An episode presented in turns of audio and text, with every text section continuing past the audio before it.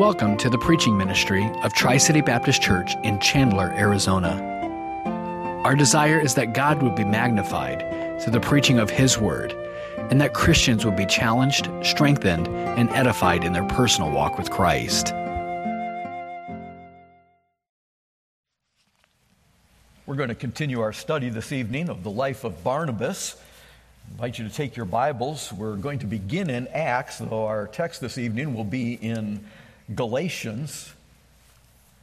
But as we continue to look at this man of character, we began last week of, of looking at the life of Barnabas. He's one of those individuals in Scripture that we read his name on a number of occasions, but know very little about him. His name speaks of consolation, of, of character, just by the very name itself. He, his name was actually Joseph. And the disciple of the apostles renamed him Barnabas because of his compassion, his exhortation of others. He's mentioned 29 times in the New Testament. 24 of those times are in Acts, and it's usually in connection with somebody else. He wrote none of the New Testament, but he invested in the lives of, of men who wrote over a third of it. Someone has said that he's, while he's not as well known, it's really unfair to call him one of the lesser lights because of the impact that he had. And I think it's good for us to look at somebody like Barnabas. As I mentioned last week, it's, it's easy to see the life of a Peter and Paul, and yet, you know, not many people rise to that level of service. But to be able to serve like a, a Barnabas, uh, gave you the, the quote. I read it last week. I'll put it up for you this week uh, by Phillips Brooks that while it's good to walk among the living, it is good also to live among the wise, great, and good dead. It makes us always know that God made other men before he made us. It furnishes a constant background for our living and it provides us with humility and inspiration. You know, I wonder what Barnabas thought when the apostles renamed him that. When he's known by Joseph or Joses, as we find him in Acts chapter 4, and they said, We're, we're going to nickname you Son of Consolation. I wonder if that encouraged him that he would strive to be faithful, or if it was very humbling, thinking, I'll never live up to that. But we find in his life that example of faithfulness. And we considered this, this last week as we began looking at him as a, as a man of, of compassion, of character, and, and seeing how that played out. You know, with, with positive traits, though, there is also a negative side. For every positive quality, if we're not careful, there's a ditch on the other side. A, a person who is frugal can also become stingy. Someone who's persistent can be viewed as inflexible, stubborn, headstrong. Someone who's sincere can come across or be gullible, overly serious. Someone who's discerning can be viewed as judgmental, critical. The enthusiastic can be too aggressive or overbearing. And, and, and we can go on like that. We could see, and, and with somebody who's compassionate, they could be viewed as sentimental or taking up the offenses of others. But what we find with this man is his very name tells us something about him. He's actually known for his excellent heart rather than his verbal eloquence. We, we know that he speaks and he was proficient in that. He was a teacher. He, he was involved in that at the church at Antioch, but we don't really see him in that light. What we see is him encouraging and his positive qualities. Barnabas was a man that was patient, he was compassionate. In fact, his whole life displays that, that character quality.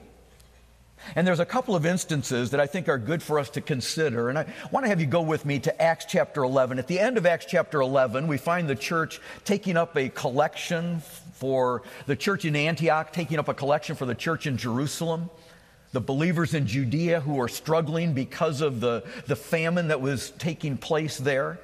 And so they, they collect this money. This predominantly Gentile church takes up this collection to send to a predominantly Jewish church. And it says in verse 30 of chapter 11, and they sent, they also did, and they sent it to the elders by the hands of Barnabas and Saul. And so we, we see this taking place.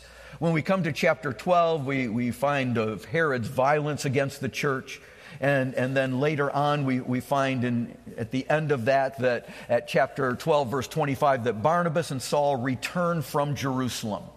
They fulfill their mission. They've taken the money. They've helped the church there. And when they come back, it says in chapter, at the end of chapter 12, verse 25, and Barnabas and Saul returned from Jerusalem when they had fulfilled their ministry. And they also took with them John, whose surname is Mark. Now, well, we learn elsewhere in Scripture that John Mark was a cousin of Barnabas. But they bring him back, that, that his, his mother, Barnabas' aunt, would, was living there in Jerusalem. They bring Mark with them. And so they come back to the church at Antioch. Several weeks ago, we looked at this church sending forth the first mission team in chapter 13. We find them going out, and when they go, they take John Mark with them. And so we had considered this that, that this is the team that is sent out. The Holy Spirit selects uh, both Barnabas and Saul and sends them forth, and they take John Mark as, as kind of a, a missions intern, it would seem. He's with them as they go. He's, he's their assistant on this mission trip. And something happens along the way. We're not given any details, but it was serious enough that, that he decided this wasn't for him. And so it says in chapter 13 of Acts, in verse 13, that as they, they come, as, they, as they're traveling, as this trip continues, it says um, when Paul and his party set sail from Paphos, and they came to Perga and to Pamphylia. And John, departing from them, returned to Jerusalem. And one of the things that we find in the in Acts is these thoughts are dropped. We're, we're, kind, we're given these seeds of something that's going to come later. You know, sometimes those less familiar with the Bible have the benefit of the freshness. We, we that know it, we read this and say, okay, we know what's going to come later. But, but to understand, this is a foreshadowing. There is a tension that has arisen here that is not yet resolved and will not be for some time. And all we're given at this point is kind of a, a wait and see. That, that something is going to happen, and, and it's actually going to be a couple of years. Years are, a couple of years are going to pass. The missionary journey is completed. They, they go back to Antioch. Then there's a meeting in Jerusalem. A Jerusalem council takes place. And Paul and Barnabas come back to Antioch where they're preaching and teaching. And at this point, Paul believes it's time to return to the mission field. Now, let me have you go to chapter 15 because this is where we're going to find the, this caring of Barnabas, but it's actually coming to where there's going to be a, a, a, problem, and we're going to find this in chapter 15. In chapter 15, we find in verse 36, let me turn there. In verse 36, and after some, then after some days, Paul said to Barnabas, Let us go back and visit our brethren in every city where we have preached the word of the Lord and see how they are doing. Now, Barnabas was determined to take with them John, called Mark, but Paul insisted that they should not take with them the one who had departed from them in Pamphylia and had not gone with them to the work. Then the contention became so sharp that they parted from one another so Barnabas took Mark and, and, sailed to Cyprus, but Paul chose Silas and departed, being commended by the brethren to the grace of God. And now, several years later, over a couple of chapters, we find that there is a breach.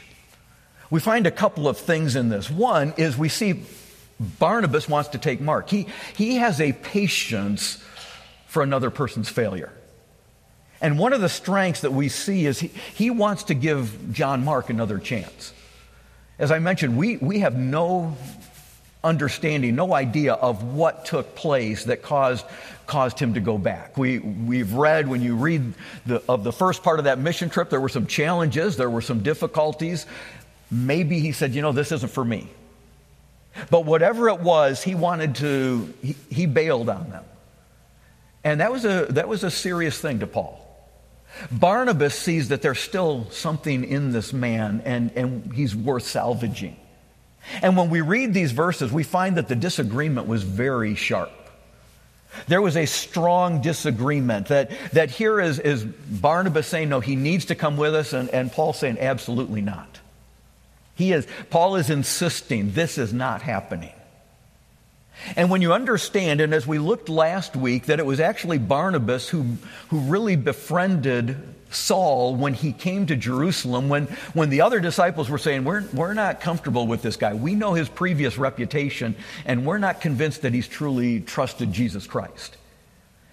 It was Barnabas who came alongside. It was Barnabas that took a chance on Saul. I wonder if that was part of the discussion. If Barnabas saying, Look, I, I took a chance on you, you need to take a chance on, on Mark. On the other side, you have Paul saying, I'm not going down this road.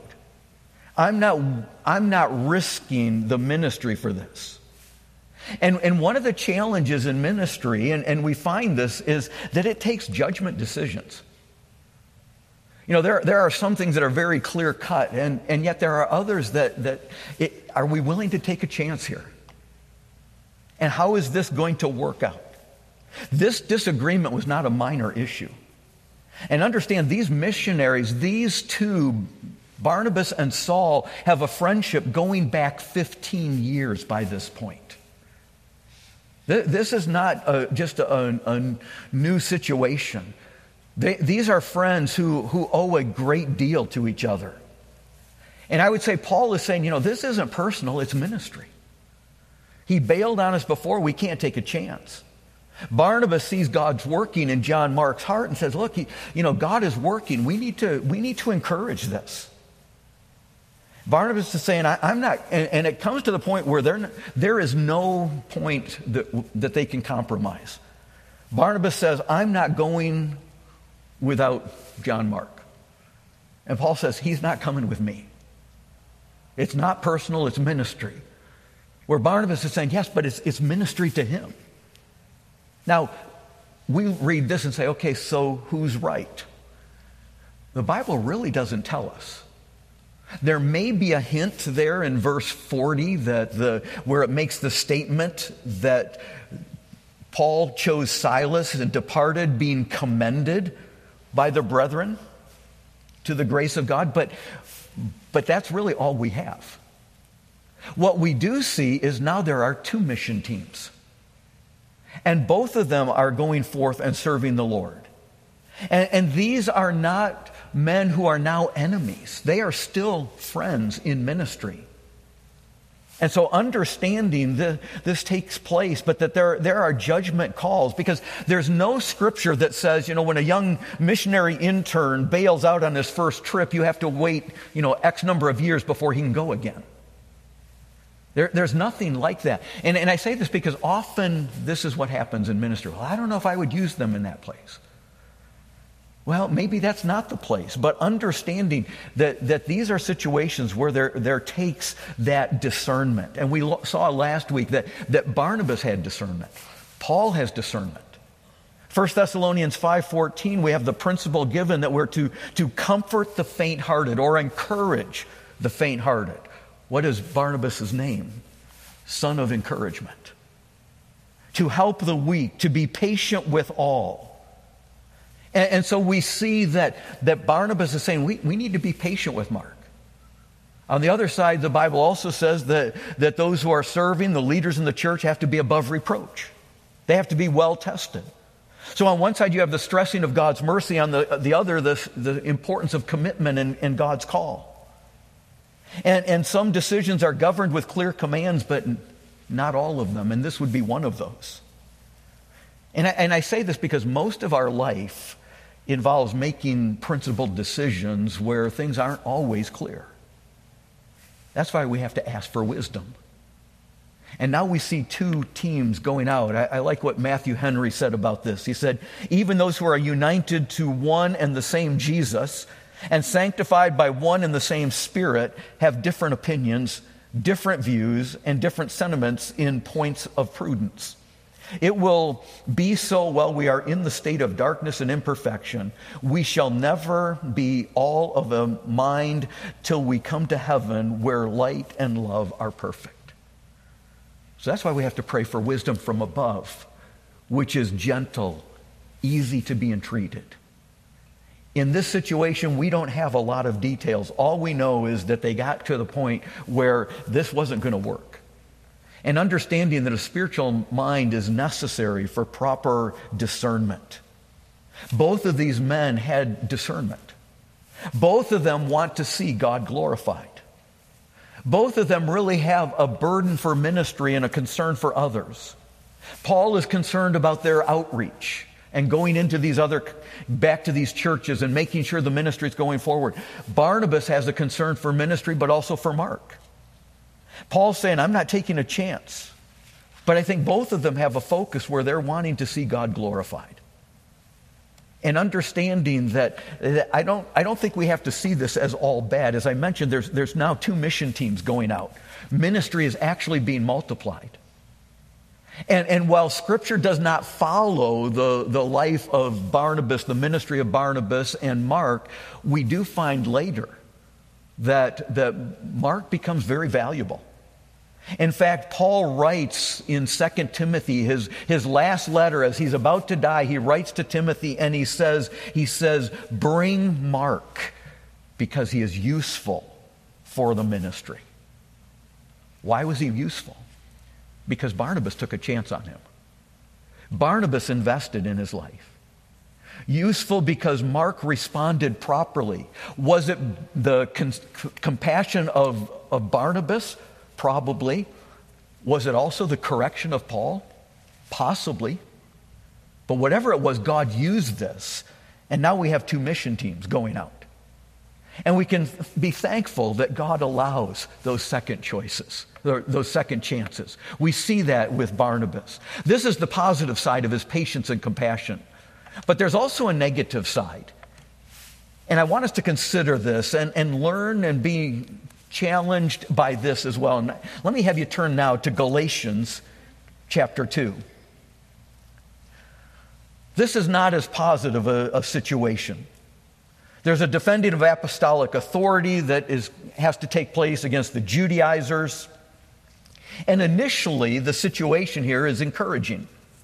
If you look at verse 9 of Galatians chapter 2, it says, And when James and Cephas, that's Peter, and John, who seemed to be pillars, perceived the grace that had been given to me, that's Paul, they gave me and Barnabas the right hand of fellowship that we should go to the Gentiles and they to the circumcised. They desired only that we should remember the poor, the very thing which I also was eager to do.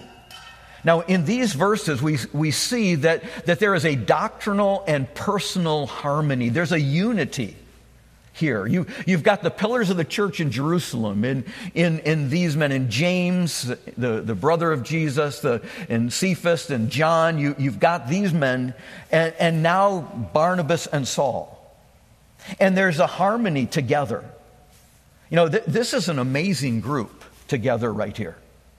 There, there's only one gospel passage where these men are, come together like this and demonstrate the truth. And between them, they wrote 21 of the 27 New Testament books. And, and so we see them, the unity in the gospel. The, the men of reputation, back in verse 2 of this, it says, I went up by revelation and communicated with them that the gospel that I preached among the Gentiles, but, but privately to those who were of reputation, lest by any means I might run or had run in vain. So these men of reputation we now find in verse 9 are James, Cephas, and John, who seem to be the pillars. And they give that right hand of fellowship. This isn't just a, a handshake and welcome, we're glad to have you here. This was a statement of commitment, of partnership, of, of a vow of, of friendship or fellowship. This was, this was that they were uniting in ministry that they were committing to one another to, to carry out their God given responsibility, to, to see the gospel go forth. And, and they see that God is, is going to use Paul and Barnabas to go to the Gentiles, while they would continue to go to the Jews. And so Paul now is recognized as a true preacher, as a teacher of the gospel and, and the good news, the partnership of that, his, his apostolic authority, his uh, apostleship to the Gentiles. Is viewed as equal to Peter's apostolic ministry to the Jews. And, and that in of itself was a blow to the Judaizers who wanted the Gentiles to come under the law. This, this is part of the, the backstory of what's taking place here. They, they had claimed that the Gentiles needed to follow the law to be circumcised if they were going to be saved. That they had to go through some of the rituals that the Jews did. That, that to have a right relationship with God, it was, it was the gospel through Jesus Christ and the works of the law. And what they were really teaching was there had to be human merit, that, that it wasn't done, it was also must do. And, and so while the Judaizers recognized Jesus as the Messiah, they didn't see that it was complete. And so this is a gospel issue. This is the very heart of the battle that is taking place. And, and so we see this taking place. Now the scene is going to shift. It shifts, it shifts to a situation that took place in Antioch. Look at verse 11. Now, when Peter had come to Antioch, I withstood him to his face because he was to be blamed. For before certain men came from James, he would eat with Gentiles, but when they came, he withdrew and separated himself, fearing those who were of the circumcision. And the rest of the Jews also played the hypocrite with him, so that even Barnabas was carried away with their hypocrisy. But when I saw that they were not straightforward about the truth of the gospel, I said to Peter before them all, If you, being a Jew, live in a manner of the Gentile and not as the Jews, why do you compel the Gentiles to live as Jews? And we, we see this rebuke now taking place as they've come back to Antioch. And, and in this passage, we find that this scene has shifted and, and to a point that, that Peter has come and he has been swept into this. You know, th- this is a serious situation. Because while there was this wonderful doctrinal and personal harmony at one point, now we see doctrinal and ethnic division in verses 11 through 14. And so Paul publicly denounces, he stands and opposes Peter, and he, take, he tells him, You're taking a position that you know is wrong. What we see is there were subtle cliques that were starting to form in the church at Antioch. And Peter was part of that. Peter was compromising with the Judaizers, and it was going to do great damage to this church. That if it weren't stopped, it wasn't something, well, maybe we can work through this. No, Paul realized this is going to not only damage the church, it's going to damage the gospel. Because Peter is now bringing the Jews one direction. It's the influence of the Judaizers. He, he's afraid of them, so he's no longer willing to, to fellowship with the Gentiles. It's like, okay, well, you know, you have your Gentile ABF over there. We'll have our Jewish ABF over here. And Paul is saying, no, this is wrong. We're, we're one in Christ. And so he withstands Peter to his face. He's, he's shocked by the, the hypocrisy of this. But what's interesting is the statement carries an element of shock that even Barnabas would get swept up in this. If you notice how it was stated, it says, even Barnabas was, was carried away. There's not this same denunciation of Barnabas that, that Paul had for Peter. And it was like, how could Barnabas get caught up in this? The one who had first befriended and defended Paul.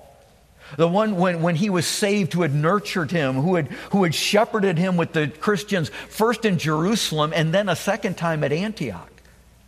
Because when Barnabas had come to, to Antioch and he realized, I need help, instead of going back to Jerusalem and getting more help, he went further up to Tarshish and found Saul and brought him down. And now he introduces him to a second church. Why do you think Barnabas would be influenced like that? Well, when we read this passage, it would seem that there was a fear of man.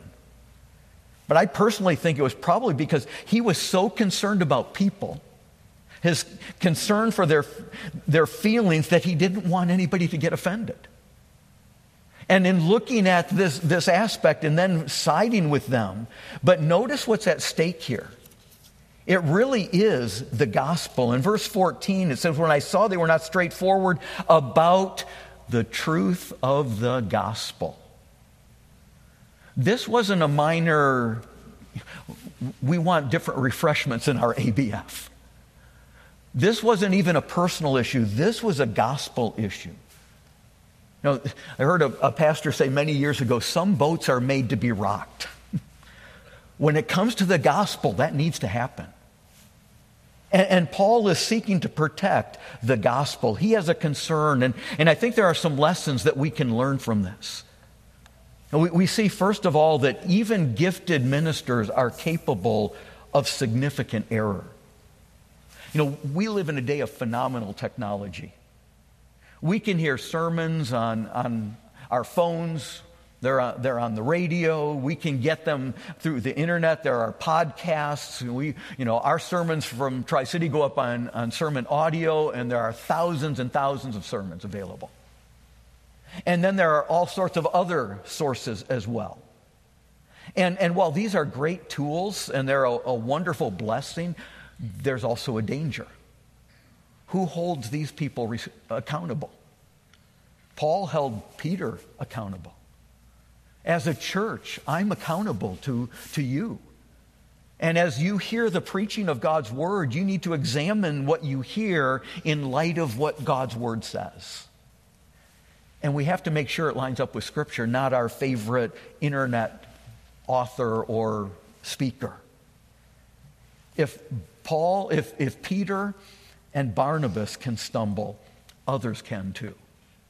And we need to understand that and remember that because it's easy to say, oh, I really like this person.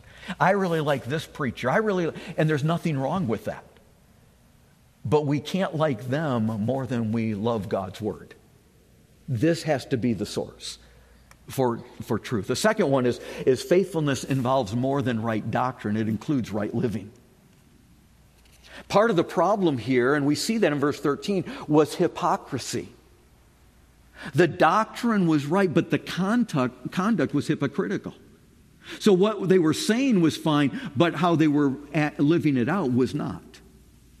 Hypocrisy is, we've said, is pretending to be what you don't intend to be.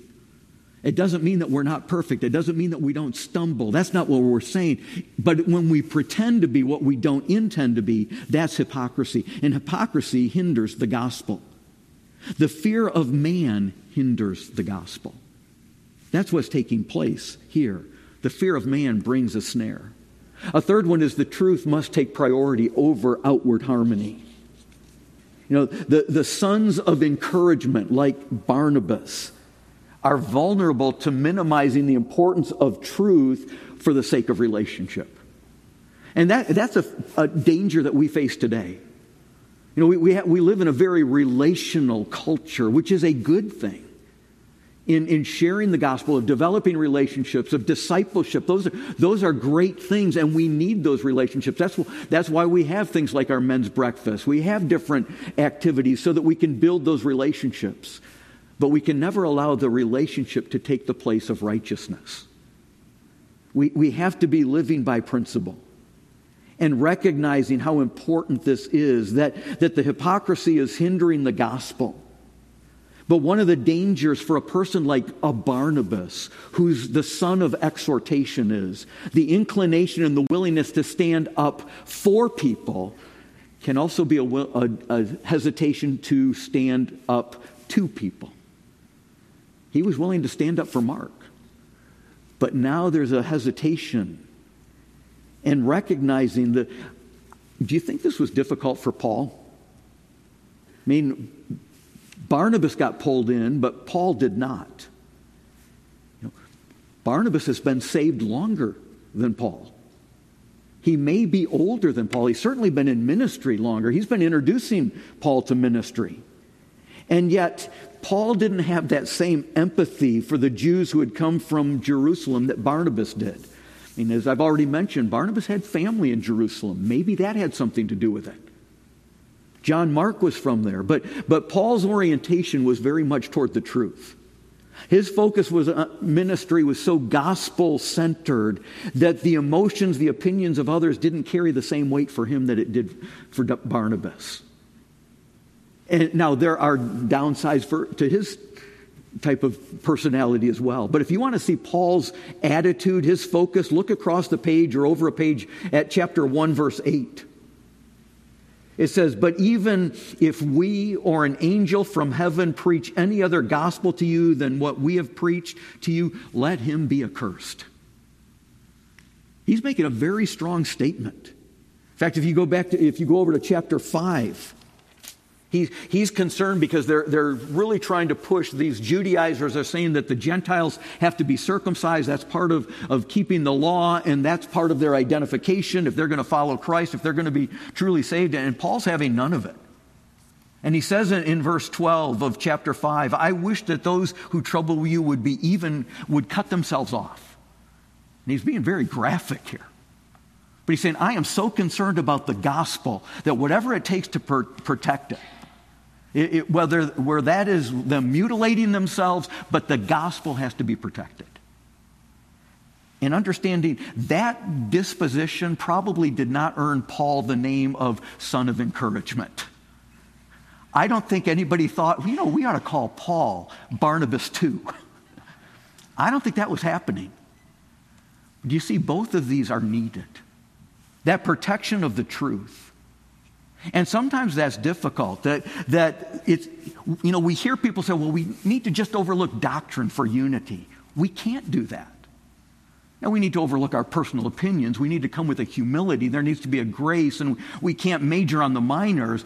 But doctrine is what unites us, it also is what divides us from error remember years ago when I was pastoring in Maine, and, and one day this, this lady stopped by, and, and it was years ago, so she gave me a video she wanted to, me to watch, and she said, we're, we're having this great get together. We're trying to get all the churches to come together for the sake of families. And it was going to be happening in the, the town, next town over, and, and it, they said, we want, it was the American Clergy Leadership Conference. And they were doing it internationally. They wanted 144,000 churches and mosques and synagogues, temples to all get together. And, and so she has dropped this off. I said, okay, thank you, I'll look at him, but we won't be part of it. Not long after that, I had a gentleman walk in. And, and I'd done a little research and found out, well, they're, they're calling this the, you know, they want this to be this American Clergy Leadership Conference. It was being sponsored by Reverend Sun Myung Moon. Some of you remember that name the Unification Church, better known as the Moonies. And, and this was their background. And so he comes into our church. I'm standing and meeting him in the hallway, and he's trying to get me into. And I said, We're not going to be part of this. And he's got two ladies with him that were not from America and did not understand English very well. And I could tell because what I was saying to him was very direct, and they're smiling and nodding in agreement. It's like if you knew what I was saying, you would not be nodding in agreement. And I was telling, because he said, well, let's just, can we just have a word of prayer together? And I said, no, I'm not praying with you. I said, I will pray for you, but I will not pray with you. Because I knew he'd walk out of our church, he'd go down the street and say, well, yeah, I was just down, prayed with the Baptist pastor. It's like, no, I said, I'll pray for you. I said, but we don't pray to the same God. We don't serve the same God. We, we are not going the same place. And I'm saying this, and the, the ladies are standing there nodding and smiling. I'm thinking, you have no idea. But I, but I tell you this because we, we have to understand that truth takes priority over that outward harmony. What fellowship has righteousness with unrighteousness? What communion has light with darkness? And understanding the importance of this. A fourth one is error cannot be ignored, regardless of the consequences. In Jude, verse 3, it says, Beloved, I, I gave all diligence to write to you concerning our, our common salvation. Jude said, I, I really wanted to write this letter about our salvation and just the joy of that. But he said, But it was more needful for me to write and exhort you that you should earnestly contend for the faith that was once delivered unto the saints. You know, there is a faith that has been delivered to the saints, once delivered. There is a faith worth worth contending for, that you would earnestly contend for that once delivered faith. You know, there's a faith worth dying for. And that we would understand the importance of this, that, that if the truth is lost, salvation is lost. And that all believers are called to be contenders. And so Jude is writing, saying, I'm, I'm writing that you would earnestly contend for the faith. And that faith is repeatedly threatened from both without and within the church. That's what Paul is dealing with here. There is a threat coming from within the church from an apostle. And Paul said, I had to rebuke Peter. And he was amazed that even Barnabas could be led astray. You know, it's that desire for relationship. Franky Schaeffer said this Everyone wants to be a nice guy, no one wants to be the bad guy. Bad guys are disruptive to cozy fellowships. As a result of well meaning efforts on the part of many to be nice, the cutting edge of Christianity is being dulled. It's certainly, it is certainly correct to say that evangelical courtesy has seriously watered down its witness. And realizing that, we must guard against civility that breeds timidity. There, there has to be a willingness to stand. Now, to do it with the right spirit, but understand that we have to respond biblically to the truth. And seeing that Paul is saying, I withstood Peter because this was a gospel issue. He was undermining the truth. A fifth one is past dependability does not guarantee future obedience. We see this with both, both Peter and Barnabas. Remember back in Acts 11, verse 24, Barnabas was said to be a good man, full of the Holy Spirit and of faith. But now he's allowing, he's not allowing the Holy Spirit to guide him, it's the fear of man that is guiding him. And it's allowing a spirit of error to make an inroad. And so the caution there in a 6 1, God's purpose will triumph through weakness and failures. You know, I, have I've given you two snapshots of the life of Barnabas this evening. So we began in Acts and we looked at that one and, and his burden for John Mark, and then this one in, in Galatians. But the way we've looked at them is actually in reverse order. This one here in, in Galatians took place before that. While he was temporarily swayed, it was probably a result of Paul's public rebuke of Peter that brought Barnabas back on track. So he goes on to serve the Lord at Antioch. He goes on the missionary journey with John Mark. And then in 1 Corinthians 9, verse 6, after their separation, when, when Paul has gone with Silas and, and Barnabas has gone with John Mark, Paul refers to Barnabas as a fellow worker. So that's why I said they, these were not enemies. These are friends who had a disagreement and continued to serve the Lord, and God used Barnabas greatly. Mark became very valuable for ministry. And God brought a victory out of this, this dis- disagreement, the contention that came, because both of them were seeking the glory of God rather than their own selfish desires. Was it Paul's rebuke or Barnabas' patience that changed Mark? I think it was probably some of both. The concern of Barnabas, but the caution of realizing that a godly apostle had concerns. And we see the triumph that comes out of that. And, and we see that God is a God of second chances. Because neither of these men, Barnabas or Paul, had a selfish focus. They both had a heart for ministry, and they both had a heart for the gospel. Barnabas was a man of patience and compassion. How do we avoid those kinds of errors, though? And I think it, it helps to realize we have to have right doctrine and right relationships. Be anchored in the Word. Know the Word of God. Paul was committed to the truth. If anybody, including an angel, preaches another gospel, let him be accursed. Be governed by biblical principle. Make sure it is God's word that drives and directs our lives, that we would, would be in the word. As we considered this morning, that we would listen to God's word. When God speaks through his word, that we would respond in obedience and then be invested in the lives of others. There really was a focus on others. We, we see that, that compassion can lead to compromise. That's the other ditch. But being anchored in the Word, governed by principle, and invested in the lives of people will keep us focused in a way that we truly can see God work. And one of the things that we strive to do at Tri City Baptist Church is to disciple, to mentor, to invest in the lives of others. As we have students both in our academy and in our college and seminary that we can invest to see them go forth into the, the work of the ministry. let us too be on guard that while we want to show that compassion, that we always keep it governed by the principle, but that we don't allow the principle to become such that we lose sight of people. That we need both in serving the Lord. And that we too would be a church that raises up men like Barnabas that will go forth into ministry, investing in John Marks and seeing God work. Let's pray together.